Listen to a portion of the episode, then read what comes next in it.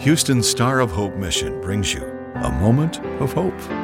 Could you spare a little hope today? It is a fact that love always perseveres. Love will move you to be persistent and keep on praying no matter what the situation looks like.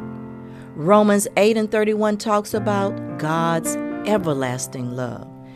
It says, What then shall we say to these things?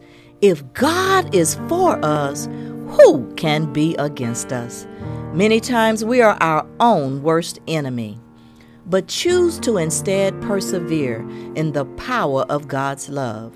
We are encouraged in 2 Thessalonians 3 and 13 to not grow weary in doing good. This is Geneva Devon. A Moment of Hope is produced and presented by the Star of Hope Mission, ending homelessness one life, one family at a time, by providing services to more than 1,000 homeless men, women, and children each day in Houston. Could you spare a little hope today? For more information or to donate to the Star of Hope mission, please visit sohmission.org.